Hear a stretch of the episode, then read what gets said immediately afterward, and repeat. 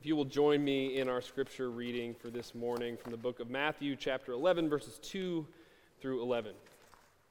When John heard in prison what the Messiah was doing, he sent word by his disciples and said to him, Are you the one who is to come, or are we to wait for another?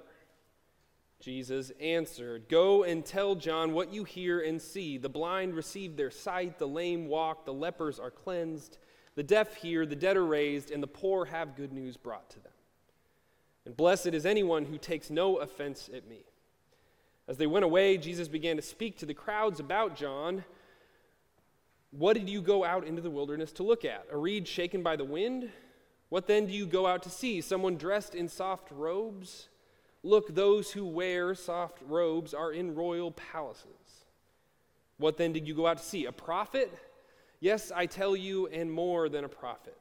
This is the one about whom it is written See, I am sending my messenger ahead of you who will prepare your way before you.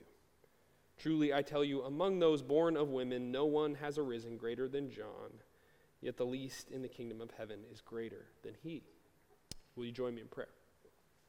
Dear Lord, we thank you for this time, for this place, for these people, and for this purpose. In your name we pray. Amen. So this week I turned 30 and I got glasses. So So that that's a thing that happened. Yep. And I know that probably those of you over 30 are like mid eye roll at this moment, right? Because you're not particularly interested in hearing a millennial lament about entering the third decade of life, and I get that, right? I'm with you, I understand. But if there's something I've noticed on this particular birthday, it's that people tend to make two different kinds of comments when you reach a seminal age of life, whether it's 30, 40, 60, 80, 100. If you just go to the birthday card aisle at the grocery store, you will either see one version of, holy cow, you're old, get ready, it's all downhill from here. Or you'll see a version of kind of a heartwarming, winky faced attempt at the best things get better with age, right? no. Come on. Cheese, cheese, I feel like some cheese gets better with age. Well, so now I'm a little pessimistic about being 30. But whether it's birthdays or food or other kinds of things, time is normally seen to have one of two effects it makes things better or it makes things worse. It's helpful or it's hurtful, it adds to the quality or it takes away. And during Advent, both interpretations exist here too. On the one hand, Advent is a season where we're encouraged to wait and to prepare for the coming of Christ. Patience is a virtue in this season. Spiritual practices are our friend as we consider what it means for God to be revealed in our world. But on the other hand, Advent shouldn't generate stagnancy. It shouldn't be an excuse for inactivity or for putting the work of God off when there's no reason for a delay. Stanley Hauerwas is a theologian from Duke, and he once said that Advent is patience. It's how God made us a people of promise in a world of impatience. And on the one hand, I find this super resonant, especially in a place like Madison, where I think busyness is kind of the defining mark of our culture here sometimes. Advent teaches us to slow down, to discern what good things are ahead of us, but on the other hand, sometimes we have reasons to be impatient. When brokenness and pain are common in our lives, our families, our communities, our world, that may not be the time to be overly patient. I can't help but think about Martin Luther King Jr.'s A Letter from a Birmingham Jail, where he says, speaking to white, moderate clergy in the South who see themselves as allies but never really risk anything in the struggle, he says, you know, we know through painful experience that freedom is never voluntarily given. Frankly, I have yet to engage in a direct action campaign that was well timed in the view of those who have not suffered unduly from the disease of segregation. For years now, I have heard the word wait. This wait has almost always meant never. We must come to see with one of our distinguished jurists that justice too long delayed is justice denied. Now, the gospel for today is kind of an interesting choice because it doesn't follow the traditional Christmas story. We jump into chapter 11 right in the middle of the narrative about John the Baptist and Jesus. And I understand that for those of us that look forward to December Sundays, where we get Christmas hymns and the traditional Christian Christmas narrative, this might be a little bit frustrating, but I think it's helpful, especially for our sermon series that we're focusing on because it forces us to ask what it is that we are waiting for in the person of Jesus. To wait for the birth of Christ is not just to wait for Jesus of Nazareth, it's to wait for a liturgical moment when our spiritual and social imaginations have permission to broaden. When the words our family says about us must now do battle with the words that Christ says about us. When Rome no longer tells us who to wish for or who to hope in. When a lack of social stature no longer works against our call or sacred vocation, when we can wholeheartedly believe in a world with more possibilities than the one that we inherited from our wisdom teachers or our family members or our spiritual leaders. Because it's not only about the birth of Jesus, it's about acquiring a new set of expectations, the expectations of a world where the blind see, the lepers are clean, the marginalized find equity, and our hurt is healed. Anna Case Winters says about this text that Jesus responds to John's questions one, are you the one that we've been waiting for? Or do we have to wait for another? That Jesus, offer, Jesus offers an answer that is not about his identity so much as it is about his action. It's what he does that matters, or what he initiates or catalyzes not simply claims about who he is. Tell John what you hear and see. These are the very signs to expect from the one who is to come. Now, this doesn't mean that questions about Jesus' identity were or are unimportant. Biblical scholars will tell you that this text reflects a debate from within the Jewish community itself about whether they were waiting for a Messiah or not. And even those who felt like the Messiah figure was imminent the form or archetype that this figure would take was not always agreed upon. So it makes sense that in the story, John is asking both if Jesus is the one and what form this one will take in the world. What evidence will there be that the one I've been preparing people for, says John, is actually here? Pretty urgent question for someone that offers this from the confines of a jail cell. And here, Jesus tells John's disciples to report back what they see, referring them to Isaiah 35 and 61, where it says, The blind receive sight, the lame walk, the lepers are cleansed, the deaf hear, the dead are raised, and the poor have good news brought to them. This passage always also reminds me of Luke chapter 4, when Jesus is in the synagogue after his temptation in the wilderness, and he's offered a text to read aloud to the congregation. In the story, the text says, he stood up to read, and the scroll of the prophet Isaiah was handed to him. Unrolling it, he found the place where it was written The Spirit of the Lord is upon me, because the Lord has anointed me to proclaim the good news to the poor, proclaim freedom for the prisoner, and recovery of sight for the blind, to set the oppressed free, to proclaim the year of the Lord's favor. I think I'm reminded of these of this text for two reasons. One, because it's the other time in the Gospels where Jesus refers back to Isaiah 61, echoing some of these very clear and very direct statements about what it looks like for God's will to be done on earth. And two, because these two texts have been kind of essential biblical anchors for how I understand what the gospel actually is. If the gospel is good news, I think to myself, what are the specifics? What make it good, and how do we know we are living into it?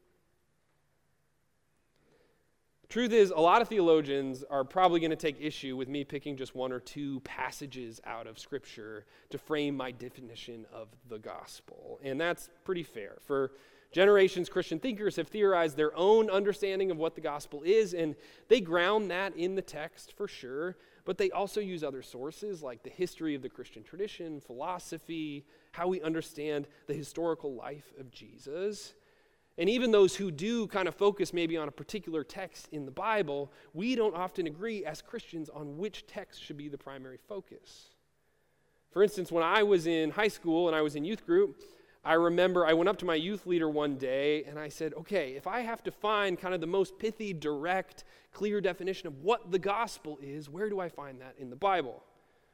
And I was given an assignment to memorize Romans 10 9 and 10, which says, If you declare with your mouth that Jesus is Lord and believe in your heart that God raised him from the dead, you will be saved. For it's with your heart that you believe and are justified, and it's with your mouth that you profess your faith and are saved. This is the gospel, he told me. And for a while, this text felt satisfactory as an answer to my question. It was a propositional statement about God and about me, and it gave me a clear sense of how to move from the bad news of death to the good news of salvation. But with time, that answer became less satisfying for me. I still felt committed to the gospel, or at least to the idea that there is good news that Christians should proclaim to the world, but I was no longer comfortable grounding that in a text that didn't come from the life or the stories of Jesus' ministry. And I was also no longer kind of defining that in terms of something that was so abstract or individually oriented. The more I experienced a world where real suffering happens, where real pain is manifest in our relationships, where real trauma is experienced in our personal lives, I was drawn to parts in Scripture that took those things most seriously and called us to do something about it. If the gospel was good news, I assume, then we should be able to see where it's been. It should leave a wake in the material world because people's lives have been attended to and cared for. It's in large part what drew me to James Cone, who, as many of you know if you've been in book studies or heard me preach, continues to show up in my own life and thinking about the scriptures. Cone, the patriarch of black liberation theology, said in one of his early books there is no abstract revelation of God independent of human experiences to which theologians can appeal for evidence of what they say about the gospel. God meets us in the human situation, not as an idea or a concept. God encounters us in the human condition as the liberator of the poor and the weak, empowering them to fight for freedom because they were made for freedom. Revelation as the Word of God, witnessed in Scripture and defined by the creeds and the dogmas of Western Christianity, is too limiting to serve as an adequate way of doing theology today. What Cone's saying is that for those of us trained or discipled or churched in Western European contexts, where Christianity has been either the dominant tradition or a partner with the most dominant empires and societies, we have been taught to turn the gospel into an abstract idea. An idea that fails to make an impact sometimes for those who need advocates in the actual world on the ground. For those who suffer, for those who are poor, for those who have been victims of racism or homophobia or patriarchy, or for those who have been caught in a cycle of hurtful relationships or oppressive self hatred, the gospel shows up in those human situations and makes the concerns of those people priority. And I think it's an important point within the context of our sermon series what can't wait? Because when faith is primarily about abstract ideas and disembodied definitions of spiritual concepts, urgency is not easy to come by. It's harder to identify what's at stake or what hangs in the balance until we start expecting results from the things we claim to believe in.